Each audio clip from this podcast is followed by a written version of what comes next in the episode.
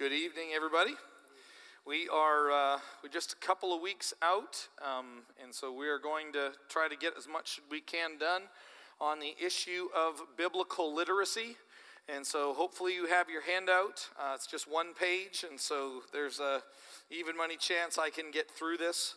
Um, we are uh, looking at the issue of biblical literacy and so, obviously, if I were to ask you how important it is that someone be literate, be able to read, um, how, how valuable is that? How many of you taught your children how to read, right? Yeah, you just, this is an important thing. You can't, you, you can't go through life without being able to read. Um, my, my, my son, who is actually in the room right now, uh, was, was, was the only of our three children that was a, was a good reader, that, that read well.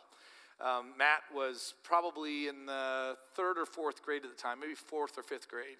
And I, I remember telling him that if he could figure out a way before he goes to middle school to be reading, they had, they had, they had these tests. And uh, you kind of you read and you just read more and then you read more and then you read more and then you take a test and it would evaluate the, your reading level, you know. And I never really liked to read as a kid. And so I admire my wife who loves to read, and I admired my son I took him one time with me to Carbondale, Illinois. We were living in Joplin, and I drove to Carbondale, Illinois, about seven hours drive. And uh, after I was done speaking at that conference that week, um, we stopped by Barnes and Noble, and he got to pick out some books to read. And so he would have been probably in the third grade, Matt. Matthew, I'm talking. Were you in the third grade? You blocked out that part of your life. I think he was in third or fourth grade. It was just weird. He would, he would set his alarm in like when he was in the second grade at like five in the morning so we could wake up to read. Okay, that's just weird. And uh, so we're at Barnes and Noble, and he picks out these books, and then we get in the car, and I drive, and we stopped in Rolla, Missouri, at the Burger King. And he, I, but I kept on driving, and so he ate that cheeseburger, and other than eating that cheeseburger, he didn't stop reading for almost eight straight hours. It was just weird. And I remember going, son, I, I hope you have friends when you get older because right now you just like books. And but it was one of those things he just loved to read, just loved to read. His mom loves to read, just loves to read. And so I told him, I said, if you could figure out a way to be reading at the college level before you go into middle school, I'll give you a hundred bucks. And he did it. It's like, wow, reading at the college level in the fifth grade. Um, he's not reading at the college level anymore, but there was a time. No, I'm just kidding. Um, but here's the part was, you know, Andrea and I, and Andrea more than me, honestly, Andrea did a much better job than I did, just valuing our children need to read. And not only do they need to read, they need to like books. And if not, life will just be more difficult for them, right? It's not about being smart, it's just, it's about a lot of different things. The world opens up. Like, do you get the value of reading? You just do. Um, Ryan Vincent loves to tease my youngest son, who does not like to read, does not have his brother's love for it. And Ryan Vincent would always tell Maxwell all the time you will never fully know who God is. You'll never fully understand his, his plan and his purposes for you until you enjoy reading, particularly the Bible, you know? And I think sometimes we're afraid to admit that. We're afraid to say that. And so we want to kind of go after that a little bit. And not only that, but um, I love to give away Bibles. And so I have still a bunch from a, a recent endeavor that I had to a bookstore. And so I got two more copies of the wonderful English Standard Version, one in brown and one in. So they're not like T-shirts, so you have to say, "Yes, I'm a large." You don't have to do that. Um, it's it's not they're not large print. So for those of you that are going, no, actually, I need I need large print. Um, I have a brown and a, and a black version of the ESV that's kind of nice. I'm going to give my good friend. Which color do you want? Okay, and then I'll TJ. I'll give you this one here, brother. So I, uh, it's, I, don't, I, I don't really mind. I mean, we put the, the Word of God on the screen, and that's not a bad thing. I, I spend a lot of time reading on my iPhone, and don't apologize for that at all. I mean, Paul didn't even have that. I think Paul would went, wow, really? Like I could have it everywhere I went just on this device and I could just go around everywhere in the Bible? That's amazing. Paul wouldn't go, oh, I wish it were paper. He wouldn't say that. He would be okay with the way that it was. And so, however you get it, it's good. But I do love actually just holding a book. holding a book in my hand so that I can read those things. So um, hopefully you'll, you'll grow in this love. But I'm, I'm, I'm, I'm, tonight not going to talk about how do we love the Word of God more. How do, we, how do we cause our hearts to become moved by that? We'll talk about that more next week. But what I want to talk about tonight is um, a, a, very uh, uh, overarching, kind of a foundational view or an overarching view of just how we need to view or understand the scriptures. And so, um, I, when I usually teach this, and I do quite regularly around here, teach biblical interpretation, it'll take usually takes me about 16 weeks to walk all through this, and I'm going to do it tonight. So, for some of you that have heard this for the 15th millionth time, um, please just let this kind of be a great reminder to you and to be to, to recommit yourself to these, to these to these deep biblical truths about why the bible is important and how important it is that we take seriously the studying of the word of god. So i want to I've, I've labeled this uh, this discussion tonight the art and the science of biblical literacy. And it truly is both there is a science element to it. I'm going to be kind of talking about some very specific things that you need to know, like blocking and tackling. Um, this is a, a, basic piece, and if you don't get this, you probably won't get anything else. So there are some scientific in that sense in that use of that term, this kind of a the X's and O's. Yeah, we, you need to know these things. But then there's also like an artistry to it. There really is. There are there are Bible interpreters, there are Bible communicators that somehow are able to see things. And, and by the way, I always give the Holy Spirit, since He wrote the Bible, um, that is the breathing of God. Uh, I believe I, I, the best thing that you can do to seek understanding is to ask God to give it to you. Okay, so I, I, never want to make light of that. My, uh, my in laws, who I will see here uh, in the next little while, uh, back in Canada, I've, I've told you this. I mean, my, and my wife knows about her parents. They're charismatic, and her dad is uh, lovey, loves the Lord a lot, and um, but just he, he leans on the side when I'm talking about the science of biblical interpretation. He leans on the side of Jim. Why don't you trust the Holy Spirit more? Why don't you let the Spirit lead you in that understanding? And I, I, I hear him, and I, I, probably should even hear him more. I mean, I, maybe I do rely too much on my understanding and on the Greek text. I, I want to be able to hear that. I really do, because the Holy Spirit knows far more than I will ever know. Um, because he's God. You know, the Holy Spirit is the one that gives these things, and I don't want to make light of that at all. But to prove that how the Holy Spirit works, sometimes we make some silly assumptions. And so when we were having this conversation with my father in law, I pointed to a particular text in the book of Ephesians where the Greek text doesn't really tell us whether or not it is an objective genitive or a subjective genitive, meaning is it faith in Christ or is it Christ's faith in this one particular verse? And so I asked him, Can you, can you tell me, Dad? Like, why don't you ask the Holy Spirit? And because I haven't found anyone, as far as I know, the Holy Spirit has never given divine revelation about whether or not that's an objective or subjective genitive. So, what do you do with that? And, and I, I was just trying to want him to hear that it's, it's never the Holy Spirit or Jim's study. I, I'm so indebted to Mark Scott, who taught me it is the Holy Spirit at work in me when I study. And by the way, the Holy Spirit doesn't need me to study to work. So don't, I'm not saying that at all. That my, uh, the other side of that is not because if I don't study, the Holy Spirit won't do anything. No, I don't believe that actually. Holy Spirit will do whatever the Holy Spirit wants to do. It is the wind, right? It is like the wind. But the Bible seems to tell us quite regularly take up and read. Study this, devote, meditate on this, pour out over this. And so I want to make sure that I will give at least the Word of God more attention than I will the Miami Hurricanes this weekend. And I need to give the, the Word of God more, in, more, more attention than any hobby or all of my hobbies combined.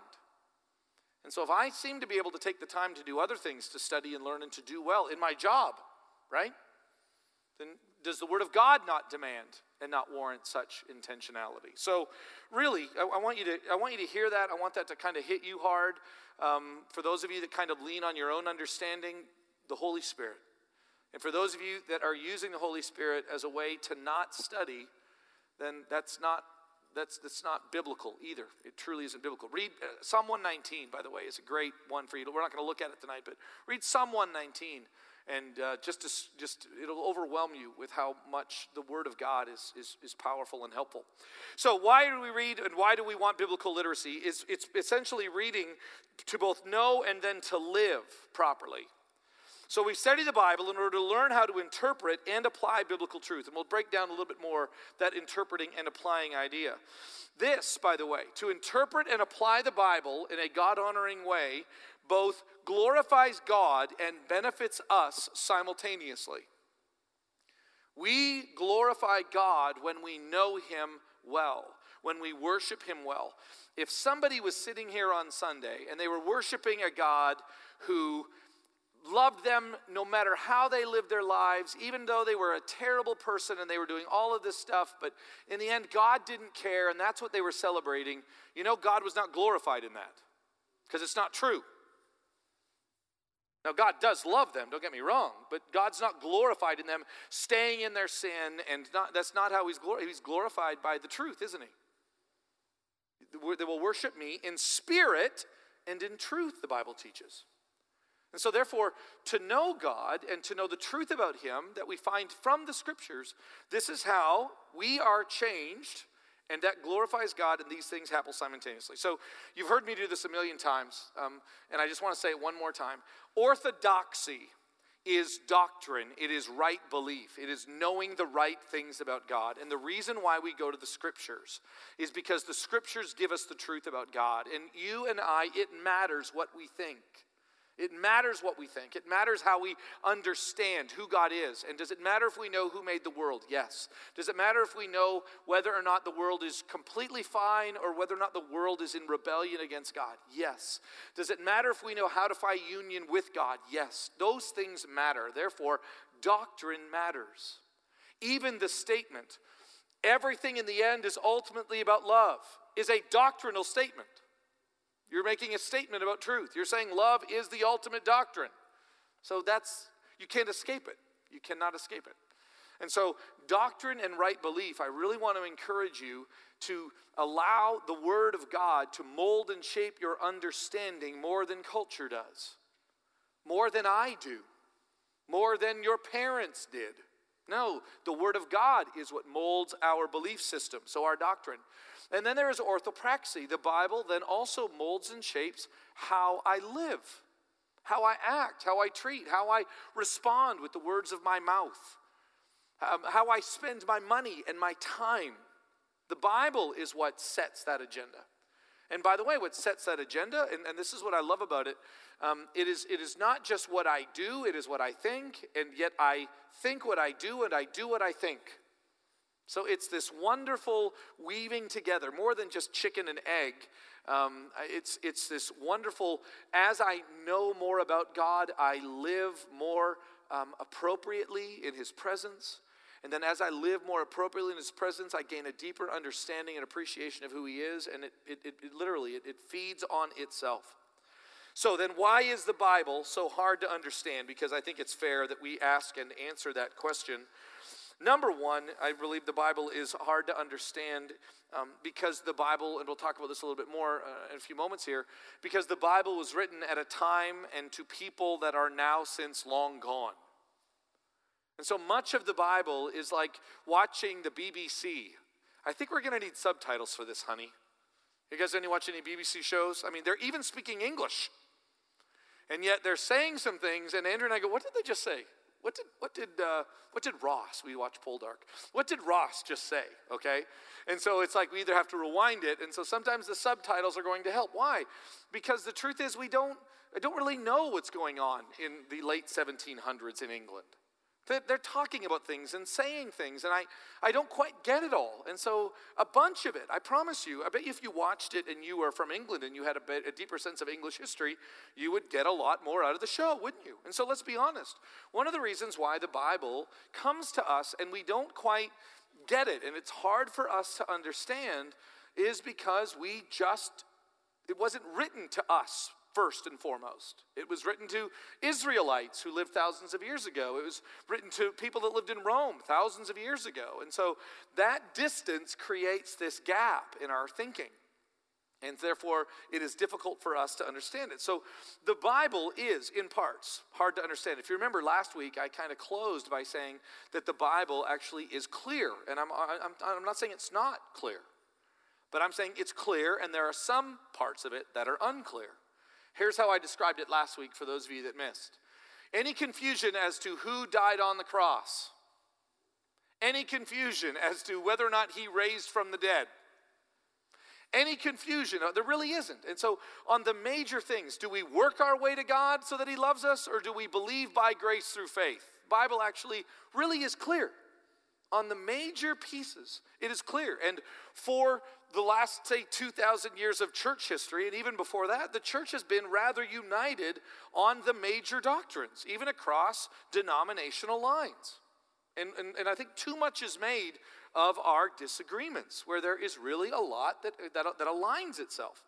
And so there is that which is easy to understand, but then the older we get and the more mature we become, the more we delve into the deeper parts of Scripture.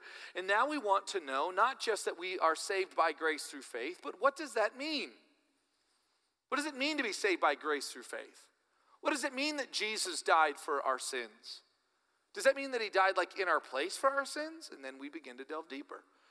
Does it mean that God's wrath is against us? That God, because of our sinful nature, that God's wrath needed to be satisfied? That's a deeper theological question. And there are two words, both found in the Greek New Testament. One is the word that we translate expiate, and the other one is that we propitiate. One talks about a payment for penalty, the other one talks about a payment for penalty in which the wrath is appeased. And scholars begin to debate this. Okay? I would argue that that idea, I, I still find it rather clear, but I know that that is a debatable point. How does baptism fit into the role of salvation? That's a debatable point.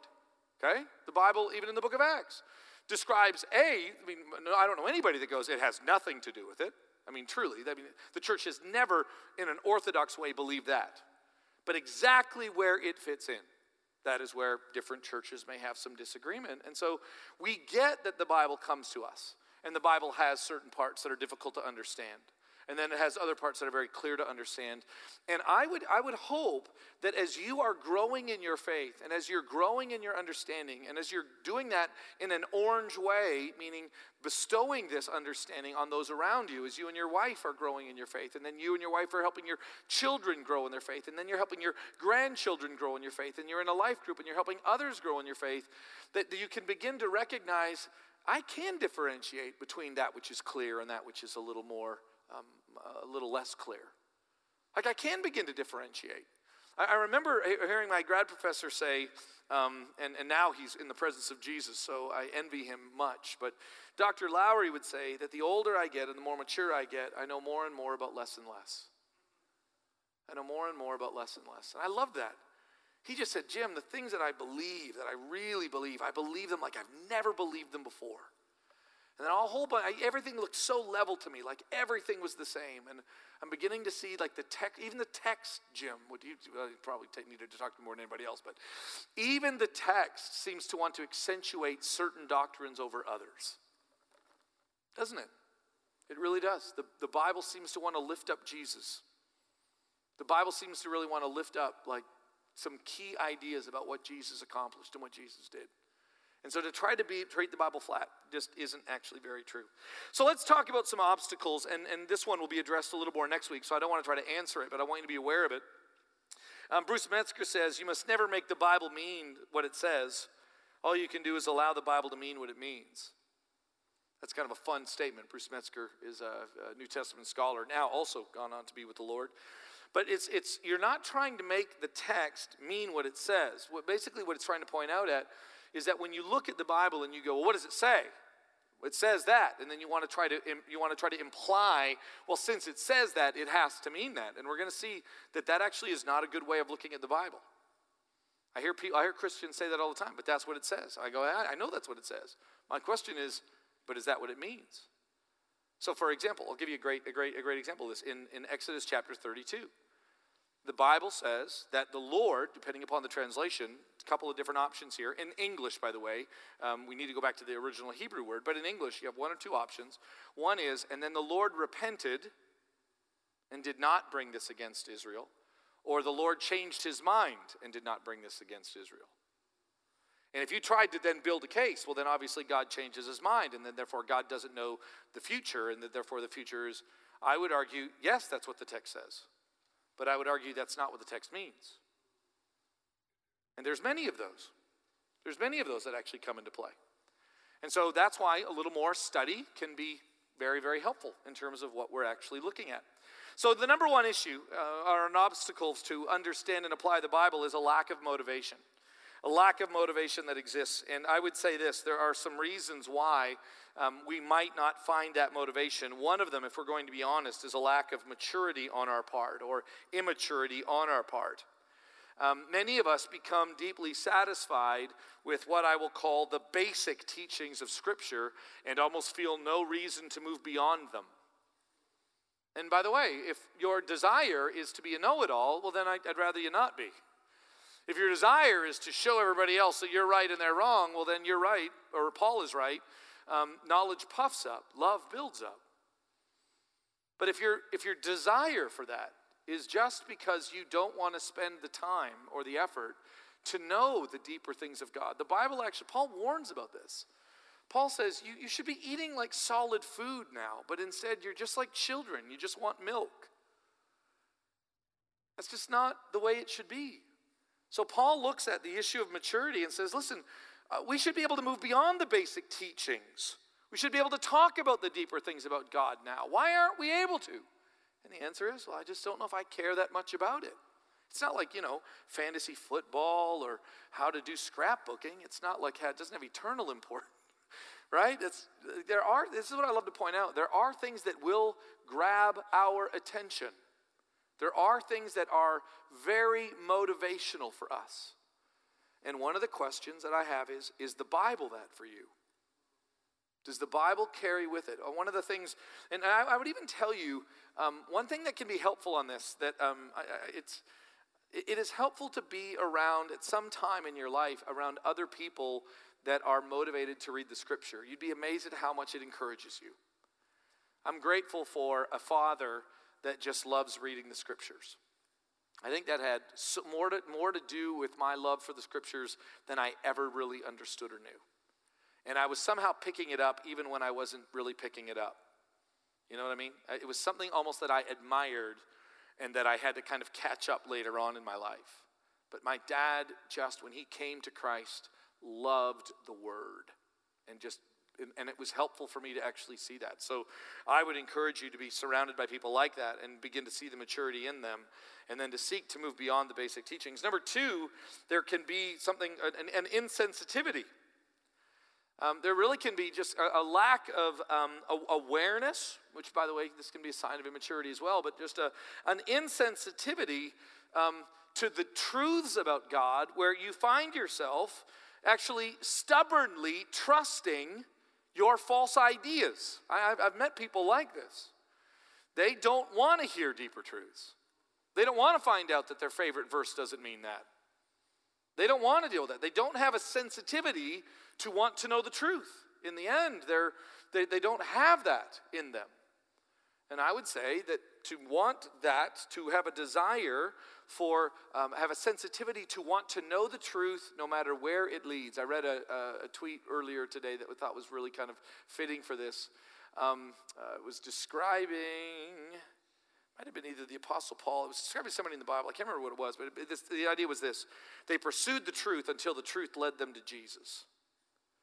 And that's kind of what I would encourage you to do. Keep pursuing the truth. And in the end, you'll find where the truth will ultimately lead you. And that's the, that's the beauty of it. The, I need to be sensitive to falsehood. I need to be in pursuit of the truth so that I don't want to. I don't want to stay in like a false understanding of something. Because, uh, by the way, our false understandings about God or about ourselves are pretty comfortable, aren't they? Like, I don't want to hear the truth about it. I don't want to know the truth. It's kind of like, yeah, probably should go to the doctor to see about this, but I don't want to find out that it's bad. What did you just say? Like, I don't want to have to go and actually hear that my understanding about what I need to do. I don't want to know about how much Jesus needs to take complete control of my life or of my finances or of my time. I don't want to know that. And that's a lack of sensitivity in terms of knowing the truth. And then lastly, I think out and out rebellion. There's a lot of people that just, I know, I, I, I hear this. It's amazing that they say this to me, but I, I hear this actually quite a bit. I know what the Bible says, but I don't care. And, and, but they'll tell me they're still a believer in Jesus. And that's where I kind of get, start getting a little bit lost, and I, I of, the room starts to spin for me. Like, I don't understand this. Like, you know what the Bible says, but you don't care. You know what the Bible's asking you to do, and you're not going to do it. And you're fine with that. And so, one of the reasons why people don't pursue the Bible is because of just flat out rebellion. I know what it's going to say, and I don't want to have to deal with that, and I'm, I'm not changing. So let's be aware. So, and, and, and one of the things that I love to do, I do this with staff or, to, you know, whenever we get into groups, I love asking people, like, which one are you most guilty of? Immaturity, insensitivity, or rebellion? What are some of the obstacles that are, that are kind of approaching you? Why is it that you're, where, where is your weak spot? I think that can help you be honest, and then you pray with the Holy Spirit to kind of help you. Another major obstacle, which I'm going to address here, is in, in a moment, but is literally the problem that you don't have a method. I remember when I was in graduate school, and I'd already taken classes on biblical methods of, of, of, interpretation, but I'd never been asked to write it out. And so a piece of paper was handed around to everybody in this class, and they said, I want you to write down how you study the Bible. Okay, what are you asking? I just write down exactly how your what's your what is your um, your your hermeneutic, meaning your interpretive plan. Like, tell me how that works. And I just still remember the whole class going, I don't quite understand what you're asking. What do you mean, how do I study the Bible? Yeah, like, I just want you to write down, like, like where do you where do you go to study? Like, what, what book do you choose? You know, Dr. Larry broke it down for us. What book do you choose? Why did you choose that book? When you begin to look at it, what is your what is your what is your plan? Do you just start reading? Then write that down. I just start reading. And then what do you do? I just read till I stop. And then what do you do? I kind of think thoughts loosely and then pray and then go to lunch, you know? And it's kind of like, then I then write that down. What do you do? And it was really humbling. And, and, and here's, the, here's the part that I would tell you is you might go, I don't really have a method of interpreting. No, you actually do. It's just a really, really bad one. Like we all do. We all have a method of interpreting. So I love to ask, like, why are you reading the Bible books that you're reading? And I, I would say a, a little intentionality wouldn't be a bad thing. And then when you do, like where, where do you start? I start at the beginning. Okay, that probably is a good way to start. So, chapter 1, verse 1 How much do you try to break off at a time? Like, what are you looking for when you open that up and you read a verse? What do you do? Do you stop after every verse or do you read like 10 verses at a time? What do you do? When you come across a word you don't know, what do you do? When you come across a sentence you don't understand, what do you do? Well, wow, this is, you're making it more hard than it needs to be, right? So obviously, I'm on the science side, but let's be honest. One of the reasons why, um, for those of you, Tim, wake up, you'll love this. So it's golf. Okay, and so I, I'm a hockey player, right? And so I, this is how you hold something, and you take a slap shot, and you swing your back foot, and, and that's how you take a, a good shot or a wrist shot, I snap shot. I know all those things because that's hockey.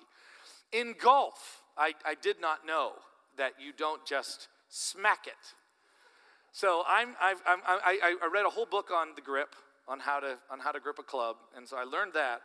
And then a buddy of mine who is a really good golfer, I told you about him when we had lunch the other day, but a buddy of mine who's a really good golfer taught me that what I was doing was I was taking every club and then I would like compensate the club so that I was hitting everything kind of like a one iron.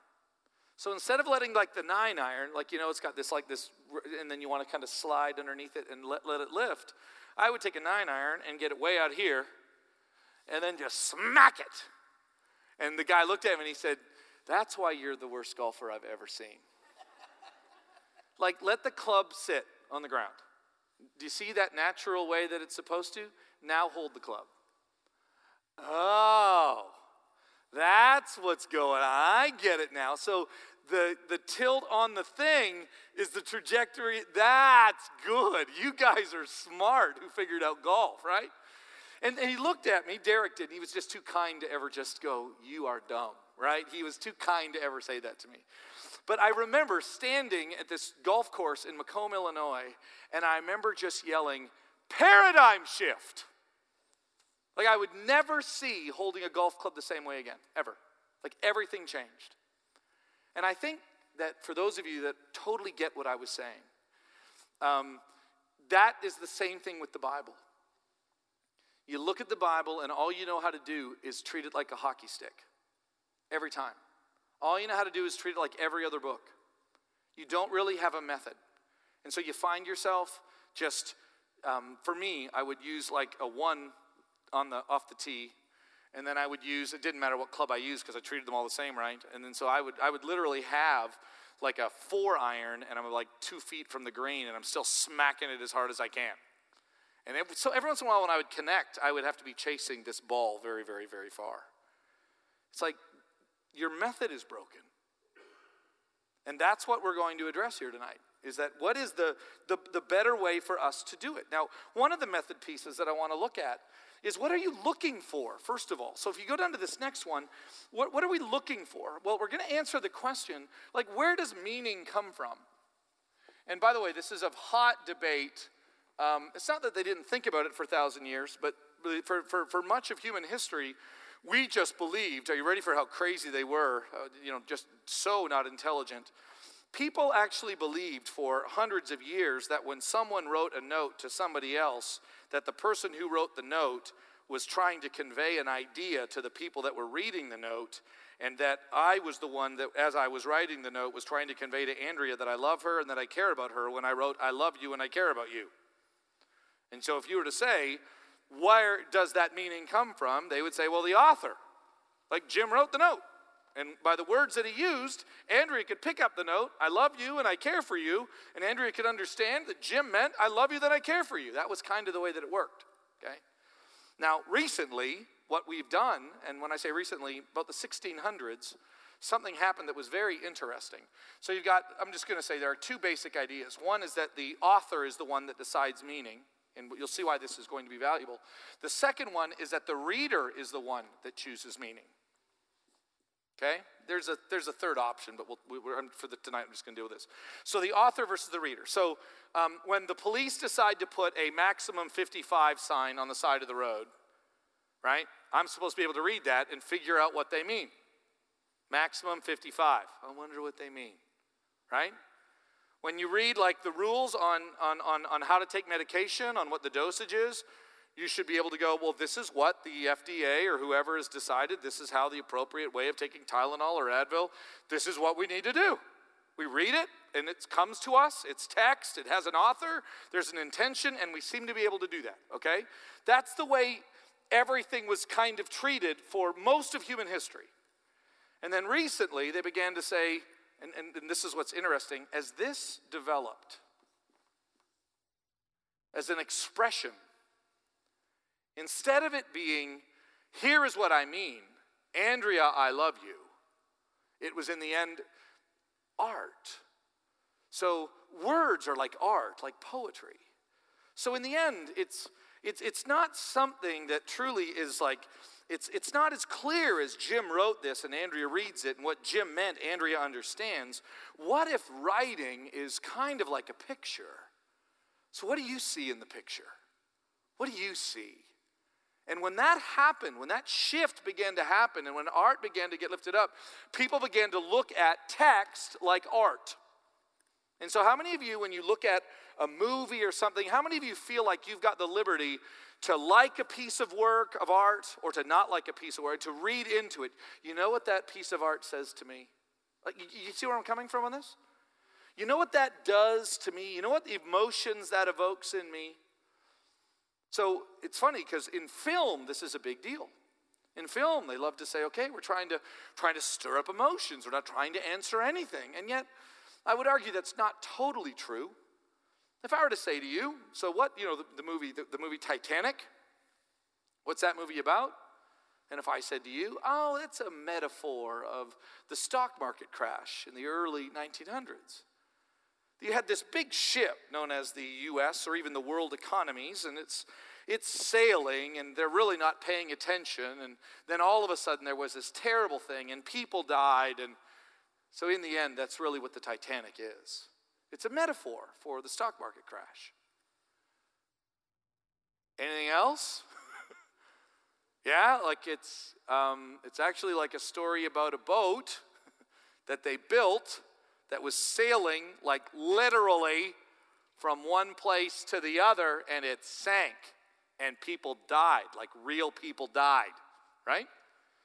So which is it? And the answer is the Titanic is a real event. It's a real story. It's not it's not designed for you to just interpret it any way that you want. It's not it's not meant to be that way. And yet, have you ever been in a Bible study? And this is how you know how much this idea that we are the ones determining what the, what, the, what the text means instead of letting the author tell us what it means. We're kind of free to decide what we want. How many of you been, how many of you have ever heard the statement in a Bible study and you read a verse and then you go, well, what does this verse mean to you? How many of you have ever heard that said before? Yeah, every single one of us. What does this text mean to you? And, and, and some person says, I think that text, and then they describe what it means. That's awesome. Okay, next. And somebody says something totally opposite. Wow, isn't that, isn't that amazing how the Bible means opposite things at the same time? Wow, like only God could do that. Like that's, that's honestly, that's foolish talk. Like it, it can't mean contradictory things. And by the way, it's usually like, it's usually not contradictory things like God loves us and hates us. It's, it's usually not like that. It's so personalized. So, one of the things I enjoyed doing in my classes when I would teach this is I would ask students, okay, share your favorite verse of Scripture. And they would share their favorite verse of Scripture. And I'd say, well, why is that your favorite? And they would describe some big reason as to why it's their favorite. And then I would lovingly say, I don't mean to uh, upset you, but what if, what if I told you that's not what the text meant? I'm not saying that, by the way, that's not, that might even be a biblical truth that you're taking from another text, but that's that text that you just mentioned, and then that, it does not mean that. And what if I could show you that it does not mean that? And so I would actually have every student write down what, what is your life verse? And I was, it's usually about 80% of the class would be basing their life verse on a misunderstanding of a verse. Now, honestly, let me, let me say this though, to be very, very clear they still had biblical truths that they were holding on to. That God loves me and cares for me no matter what. Biblical truth. Just, can I give you a better verse for your life verse? That's what I would say. Can I give you a better verse for your life verse? What if, what if I could tell you that that idea is true, but you're looking for it in the wrong spot? Okay? And, and can I tell you why this really matters to me? This really matters to me because I don't know if you know this. Actually, I think you all know this. We are, we are increasingly finding, particularly young people, who are going off to college and going off to places of higher learning, and they are getting their lunch handed to them because their, their, their professors are doing a similar thing and then not giving an explanation as to how they got there. And then they just feel like their youth minister is an idiot and their mom and dads are idiots. And faith is kind of like Santa Claus and the Tooth Fairy.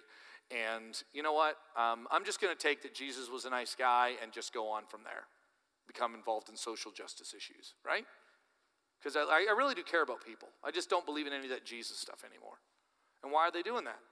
Because we decided to allow people to let this be whatever they wanted it to be. And I really think that's where we got into trouble. Was we, we, took a, we took a soft version of it, and then it couldn't stand the scrutiny, and that's one of the reasons why that insensitivity to the truth and not really caring much about the truth is many is one of the biggest reasons why our young people in particular are missing the boat on um, having a very strong faith when they enter college. Okay, and I'm, not I'm not talking about yeah let's get into fights with our college professors. I'm not even saying that. But I wanted to prepare my sons particularly so that when someone gave them a difficult question to answer, I had already voiced that with them. So I doubt if any college professor could ever say anything to my kids where they're going to go, uh oh, dad never told us about this. I want you to be prepared. I want you to know about how the Bible should be used and used properly. So basically, the idea is that what you and I are going to be going for is not what you and I want it to mean or you and I think it means. That is an honest temptation that we all have. But if there is an author and the author meant to convey something, then we call it going for the aim. And we're aiming at the author's intended meaning.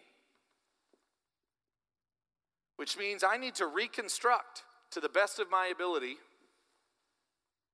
actually, both plural and possessive.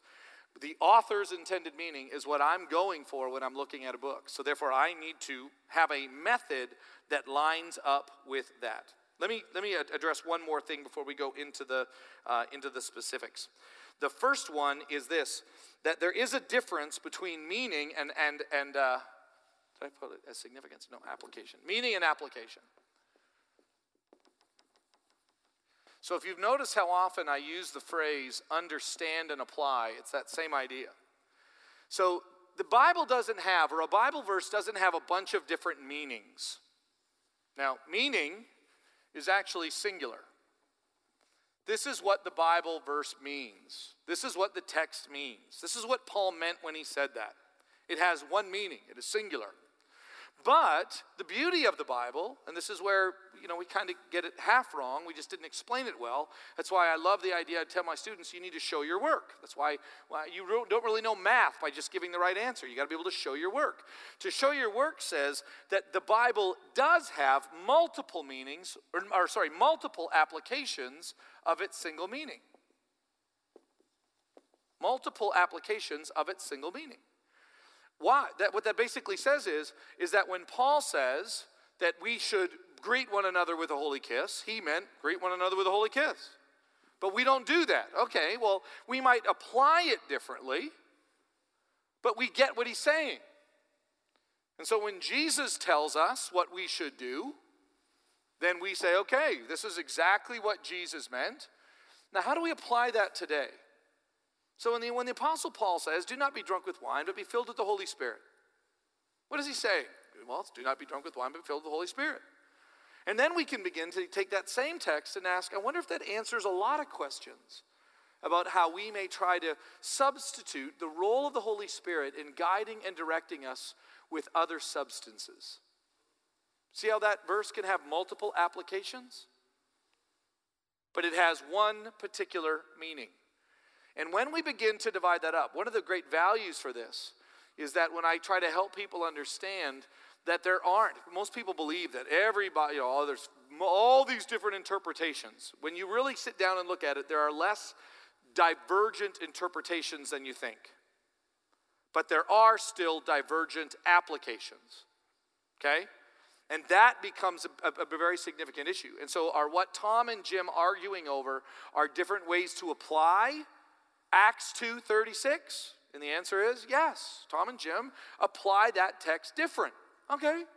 But they both believe the exact same thing in terms of what Peter meant when he said, believe in, uh, believe and repent and be baptized. Uh, kind of the description of what people should do when they, when they, when they come to faith. Uh, be baptized, each and every one of you, for the forgiveness of your sins, and you will be filled with the Holy Spirit. So that text has a much more uh, robust application to it that you and I can discuss, but it has a very specific meaning or interpretation of it. So let's uh, spend our last few moments kind of walking through what the specific steps are. And by the way, um, this hopefully is a refresher for many of you. And for those of you where it's not, there is a whole lot more that we have even available for you to kind of walk you through each of these steps. But the purpose of this is not actually to kind of give you everything, but to give you an overview so that maybe you can find out maybe some areas where you're, where you're missing and then to move on from there. So, in terms of this three major steps or moves, when you're trying to understand and apply Scripture is to break down what you're actually doing when you're looking at the Bible into three different, uh, three different, three, three different movements, I guess, so to speak. The first step, which is often overlooked, is the step known as observation. One of the best things that you can do by looking at a text is making observations. What do you see in the text? What is happening in the text? Did you notice this? Did you notice this? Did you notice this? Because you'd be surprised at what you don't know. I would have students, and they would literally have to come up with 10 different observations, sometimes a question, sometimes a, a, a statement about that when you go, wow, I didn't even realize I should think that much about it. You tell me I should do this for each verse? And I would say, if you really want to kind of get a hold of it, then yeah, that might not be a bad thing to do occasionally. Pick up 10 verses of scripture, sit down, and just instead of just assuming that you know everything, kind of play with the text a little bit. Don't just assume that you already know. Go back and, like the old Kellogg's, claim, uh, uh, Kellogg's cornflakes commercial, try it again for the first time. Go back and take a look at it. I remember being shocked at this repeated statement from God to, um, to Abraham in Genesis 22. In Genesis 22, God said, I want you to take your son, your only son Isaac, whom you love. And I'm just kind of just flying through that. You know what I never stopped to recognize? It wasn't his only son. He had another son at the time. But when I'm reading it, I never even, wait a second. So God and what God is saying here, by the way, he's not saying that Ishmael's not his son, but in the context here, he is kind of saying Ishmael's not the son. Ishmael's not the son of promise. Oh, wow, that kind of shapes it. So instead of this really being a story about a dad who has to give up his son who he loves and he won't be able to play baseball with him, which is kind of how I like to interpret the text, because that's how I like to see things from my perspective, there's actually something much deeper. So when God tells Isaac to put, or God tells Abraham to put Isaac on the altar, this is the same child that God promised through this child you'll become the father for many. Wow, this is a really test of Abraham's faith. This isn't just a dad who loves a kid. This is that kid who is the ultimate promise that Abraham kept getting wrong. And God is now asking him to put that on the altar, and the whole text took on a different flavor. Why?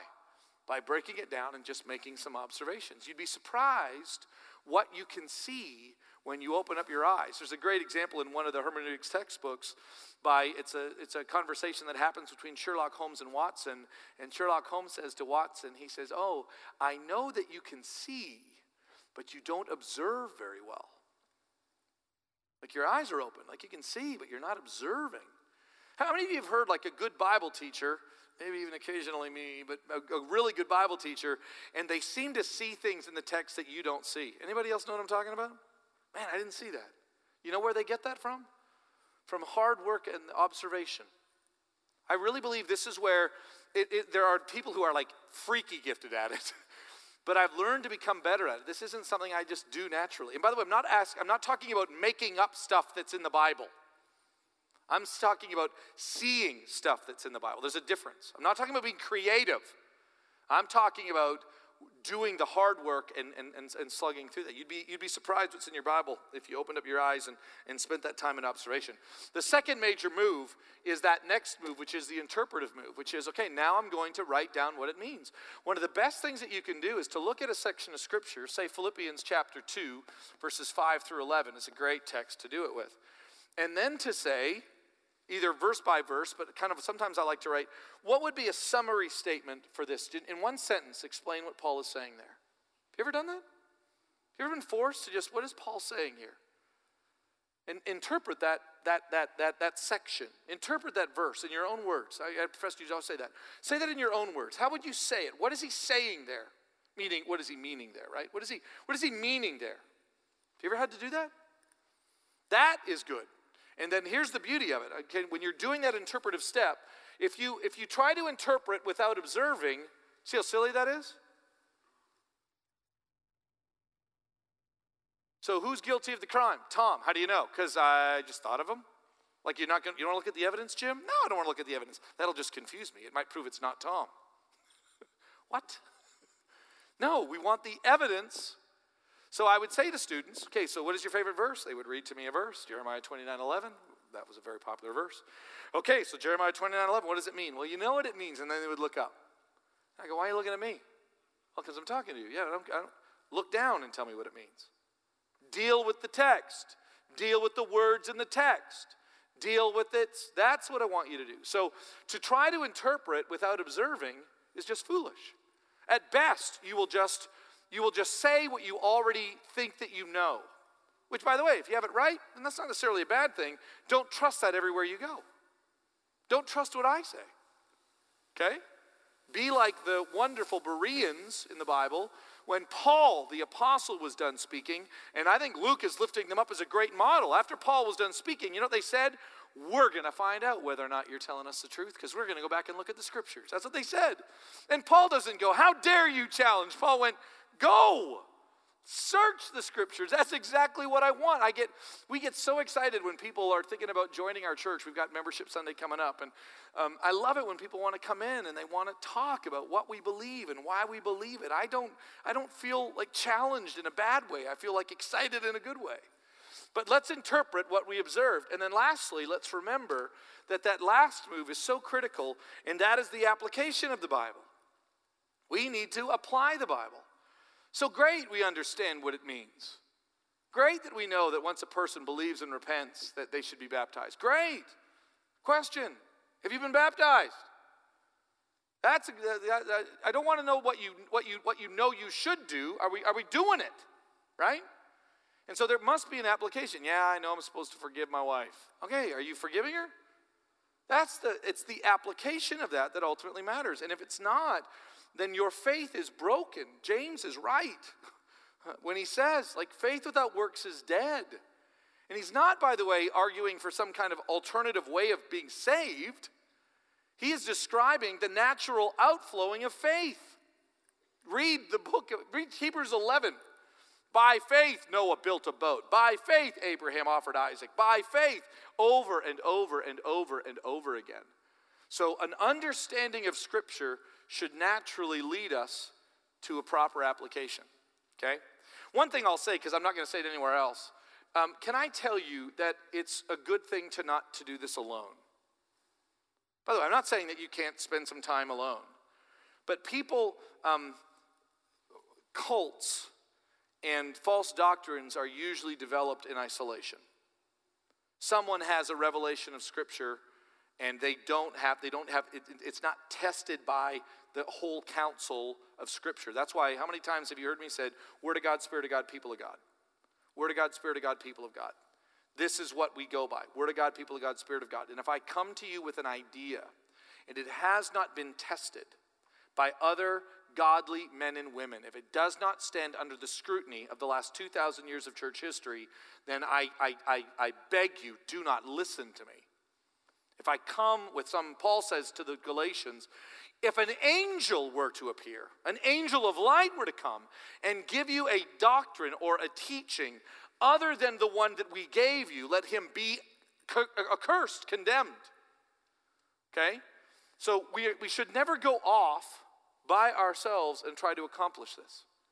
Almost every major dangerous way of living. Even Martin Luther, okay, we're, we're kind of in that 500th year, so it's a big deal right now. You realize Martin Luther did not attempt to split the church.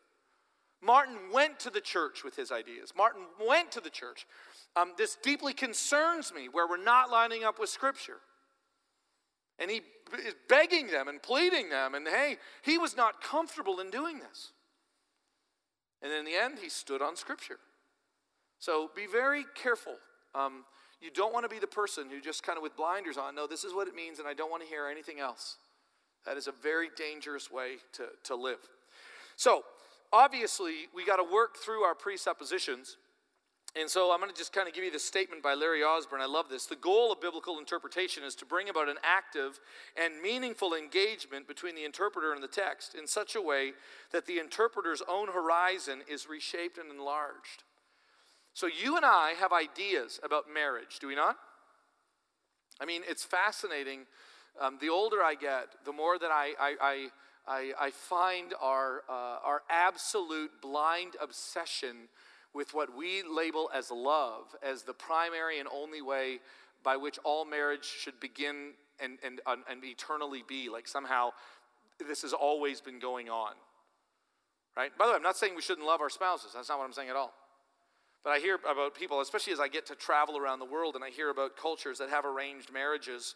And I come back to, and by the way, it would freak me out to think about an arranged marriage. So I'm with you, I get it, okay? It would freak me out. But that's only because I become so indoctrinated that Jim Johnson knows what's best for his life. And I know better than my parents know. I know better than you know. I better know than I know better than anybody. Where'd you get that idea from? Well, that's just the way it is. Isn't that universal? No, actually. That's actually, this idea of like following in love and getting married is about 200 years old. Before that time, people actually thought, I'm not smart enough to figure this out on my own. It's so fun living, you know, living with Taysir for four years. Taysir didn't feel capable of making that decision for himself. He really thought his mom and dad, uh, actually his dad left, his mom should be, de- and his sisters should be deeply involved in, in helping him pick his wife. Stupid? Because, you know, here's the good news. The good news is, is that ever since, you know, for the last, especially the last 40 or 50 years, we've been marrying for love, and look how it's just fixed everything.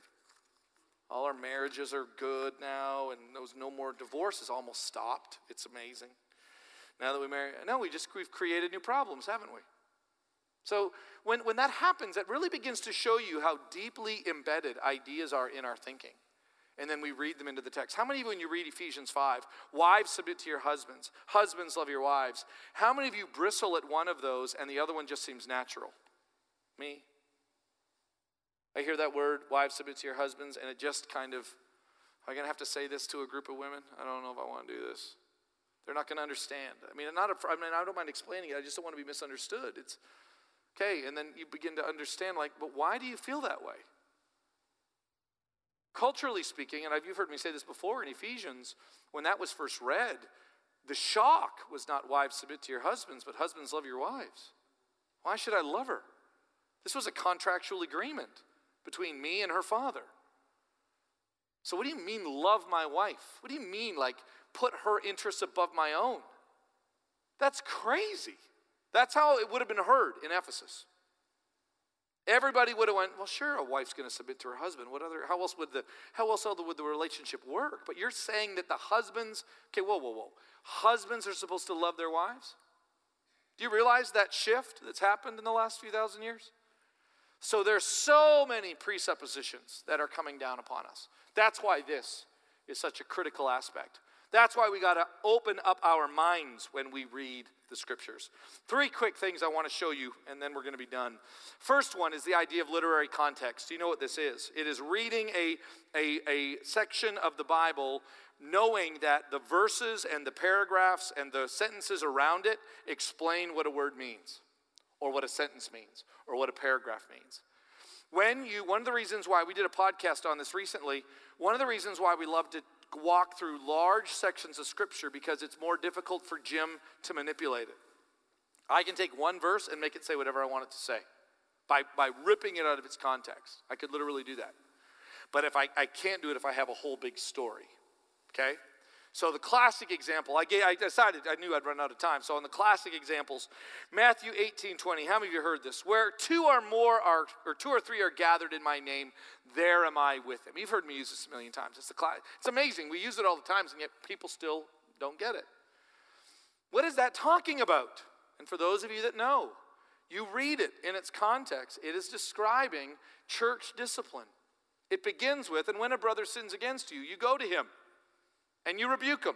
And if he listens, you've won your brother over. If he does not listen to you, then you will take him in front of the church. And then if he does not listen to the church, then you will treat him as pagan or tax collector. Where two or three are gathered in my name, there am I with them. Doing what? Standing in condemnation of a sinful brother or sister. That's the context. It's not Jesus is here because only Tim or Tom and um, uh, Tom and Jim showed up for Bible study. Well, at least there's two of us, Tom. That's not what the verse means.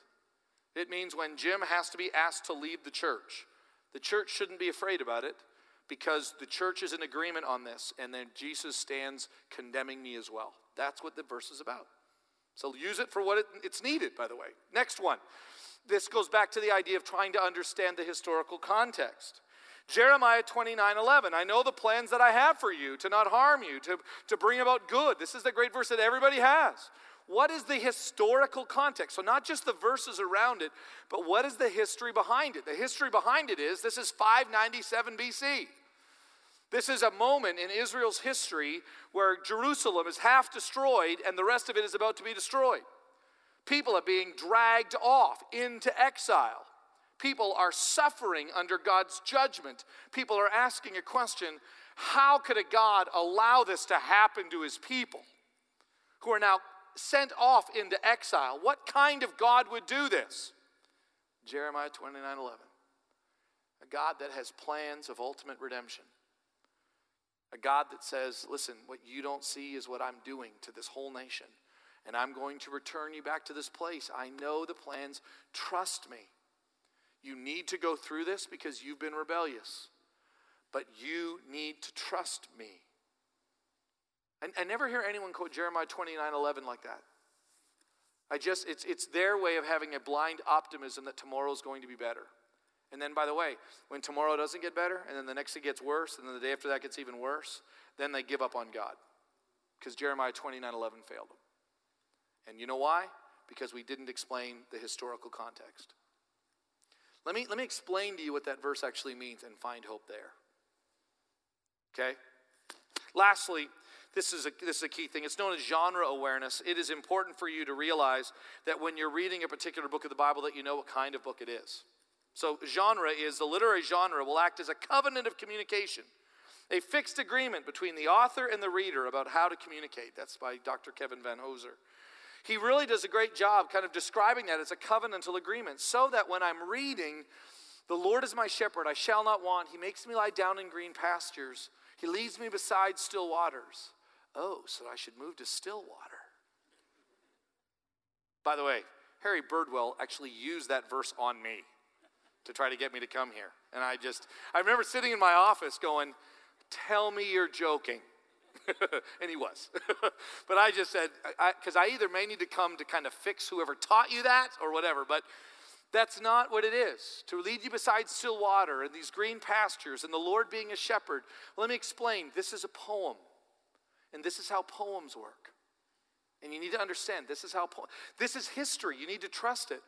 This is a story of Israel leaving. This is a historical book. We need to believe it as history. Don't treat history like a parable. And don't treat parable like history. Don't treat poems like somehow it's, to get, it's giving an account. I would even argue don't treat the Gospels like you would David McCullough's John Adams. They're different books. They're different. Gospel is a genre designed to call people to faith. Don't just use it like a biography of Jesus. It's not. It isn't a, a biography of Jesus as you understand biography. John says, I write these things to you so that you might know, and that by knowing you might believe, and by believing you might have eternal life. That sounds different than what David McCullough is doing in his great book, John Adams. So when you look at a text like this, Revelation 6:12, and the sun became black like sackcloth, and the moon turned full blood red. And then you read that like it's some scientific journal. Um, actually, this is apocalyptic. This is, this is figurative language. All the Bible's figurative? No. Just the parts that are clearly figurative are figurative. Right? And when we know that and we begin to understand that, now all of a sudden Revelation comes alive. Psalm 23 comes alive. Um, every book comes alive. And that's why it's critical. these are the three things I want people to know understand the verse in connection with the verses around it. Understand the story behind the verse, the historical background, and understand what kind of book that you're writing or you're, you're reading and studying. And when you know those three things, you'd be surprised at how much of the Bible you can understand. I'm going to leave it there. That's kind of where we're going to leave it, but that's not all that needs to be said. But it's all that needs to be said in this. I want to hopefully, at some level, whet the appetite or kind of restir the imagination so that you will treat the Bible in a way that it deserves to be fully understood and applied into your life so that God might be glorified and you find the life that He has designed you for. Go in God's peace. God bless.